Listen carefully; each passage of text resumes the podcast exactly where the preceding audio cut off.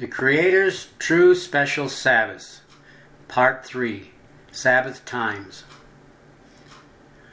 At this juncture, it's needful to make some comments on the first day of the month, which is the new moon.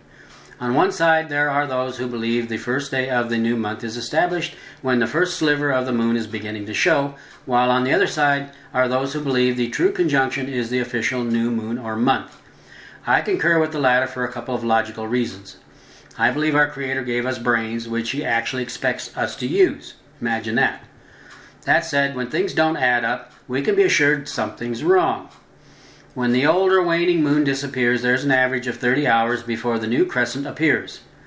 Many Jews and Christians observing new moons don't begin their months until the first sliver of the new crescent appears. But there are problems with this perspective, such as crescent worship, that is, uh, Islam. The crescent has been from time immemorial, immemorial an object of pagan worship which Yahweh condemned. Knowing this, would Yahweh really promote crescent worship by commanding his people to watch for the new crescent to celebrate a feast to it, like a god? Of course, Yahweh condemns crescent worship for a good reason. Allah is the modern or crescent moon god, with the crescent as his or Islam's personal sign. And considering virtually all the enemies of ancient Israel are now modern Muslim nations, that speaks volumes about the crescent. Of course, that's not to mention the people of Allah, or Muslims, are still the number one enemy of modern Israel. That is, all the tribes, not just Judah. What a huge red flag, but there's more. If we observe the cycle of the sun due to the earth's spin, we see the same cycle as the moon, only shorter. The sun, from an earthly perspective, begins its up travel at midnight till high noon, where it begins its downward travel. If we begin counting the hours of the 24 hour day from when we see the sun, we have a real problem. It doesn't add up. Using that method, noon would no longer be the middle of the day, but high noon is always the exact center of the day, no matter where you start the day, just as the full moon is the exact midpoint of the month. If our monthly count begins from the visible crescent, the full moon will never fall at the midpoint of the month. That can only happen as we begin our count from the conjunction, that is, the bottom of the moon's travel like the sun at midnight. Not counting correctly distorts the intended meaning of Yahweh's feasts, two of which begin on the full moon, the exact midpoint of the month. Considering the important meaning shown by the full moon in Passover, as well as the Feast of Tabernacles, to start counting from the visible crescent causes the full moon to no longer be the center of the month. That may seem trivial, but you can be assured it's anything but. Properly counting the beginning of the month is the only way to fully understand the full meaning, full meaning of Yahweh's feasts. Interestingly, it's that very attitude of having to see, the, that is the crescent, to believe, has resulted in the murder of millions of innocent babies. You see, just because we can't see a baby upon conception doesn't mean it doesn't exist or is not a baby. Just like the moon at its beginning or the sun at midnight.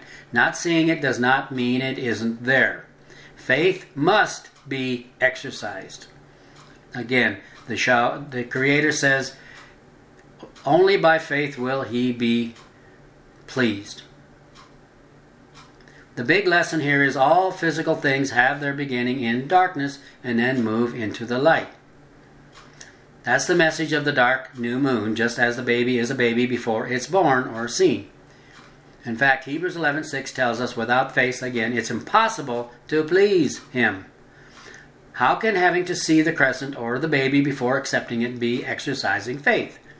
Again, the heart of this problem is no faith. The sighted crescent is just one of the Jewish traditions we'll shortly discuss, along with their worship of the dark side, but first, one last note on the timing of Yahweh's seventh day Sabbath. It's always bothered me the way the Jewish community insists they have kept track of the seventh day Sabbath since the Garden of Eden. Considering the plethora of other once common knowledge that's been lost, are we really to believe the Jews have not lost Yahweh's true seventh day Sabbath as well? But then they also believe Yahweh lost ten of his tribes. So there you go. The glaring problem here is that Yahweh states his Sabbath would be a sign between him and his people forever. But when we see much of that, the Jewish Sabbath keeping community also supporting the murder of unborn children, not to mention homosexuality, how on earth can they be called Yahweh's people?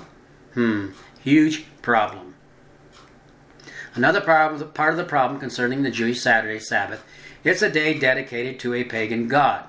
Saturday is the day honoring the Roman father god Saturn. Saturn, or Kronos in Greek, was the father of Jupiter, most commonly known as Zeus. That fact prompts a glaring question Does Yahweh really share his set apart or exclusive Sabbath with Saturn, the chief of the Titans, father of Zeus? If so, either Yahweh is a liar that his Sabbath is not exclusive or set apart, or someone has been severely deceived. Actually, the truth is simple. As noted before, Genesis 1.14 set the sun and the moon to determine Yahweh's moeds, or times and seasons. It is Yahweh's, it's the Hebrew term for Yahweh's feasts and Sabbaths, making the sun and moon Yahweh's calendar for determining them.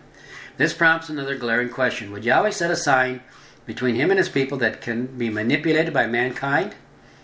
Obviously, if Yahweh's feasts can be manipulated by humanity, they will. Again, the sun determines the first month of the year with the spring turn when the day and night become equal. And then we and then the first new or dark moon after the spring turn determines the first day of the year. From there, all of Yahweh's feasts can be easily counted using the instructions in Leviticus 23. That being the case with Yahweh's annual Sabbath, would not the moon, with the sun's help, also determine Yahweh's weekly Sabbath? Truthfully, Yahweh did not set the moon to determine his seventh. Oh, Yahweh did set the moon to determine his seventh day or weekly Sabbath, not the Jews or Pope Gregory's calendar. You see, each moon or phase was in the beginning seven days apart, although when Mars when Mars made its last close pass about 1450 BCE, which was Joshua's long day, it caused a slight change to the Earth's spin rate. At any rate, Yahweh's new, or Yahweh set the new moon to be the first Sabbath of the month, with the first quarter being the second Sabbath, the full moon being the third, and the third quarter being the fourth. Unfortunately, after Mars' last near miss, the moon's travel in relation to the Earth was lengthened about seven hours a week, or five days a year. So now an adjustment has to be made at the end of, of the month. We see that adjustment already in effect with King Saul's or David's three day new moon celebration in 1 Samuel 2020. 20. Interestingly, history shows us that shortly after that time, that is Joshua's long day, all major civilizations of the world changed their calendars from a 360 day to a 365 day year. We learned that from Dr. Charles Missler. Before ending this chapter, a pertinent thought needs to be addressed.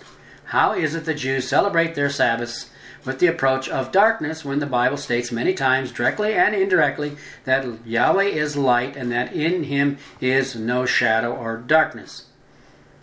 Would the God of light really command the observance of his special Sabbath celebrations with the approach of darkness?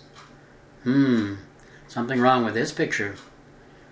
We often hear our Christian culture referred to as Judo Christian, Judeo Christian. Unfortunately, the Jews are responsible for a share of Christianity's erroneous beliefs. I'm not going to go into the sordid details of the rabbis' influences, except to say the idea of the vicar of Christ or pope also came from them. The rabbis, especially the Pharisees, believed they were given the divine authority to interpret or even rewrite Scripture as in their Mishnahs, philosophy passed on to the Catholic Church, who has been practicing it to this day. A little known fact on the authority of a respected Messianic Jewish leader, Randy Weiss, is the first 15 popes of the Catholic or Universal Church were Jewish. What a shock to learn the Jews were instrumental in founding the Catholic religion. To this day, we still see the Pope and many of the cardinals wearing the Jewish skull cap or yarmulke. The truth of this matter is found in Deuteronomy 12:32, where it says, "You shall not add to it nor take away from it." That is Yahweh's Torah. We must accept or reject Yahweh's instruction or his Torah as originally written. Of course, one of the more major influences Judaism has had on Christianity is their perception of Yahweh's Sabbaths. Christianity's rejection of them is largely the fault of the Jews reinterpreting Yahweh's instruction on their observance. The Jews made Yahweh's Sabbaths impossible burdens rather than the joyous celebrations intended.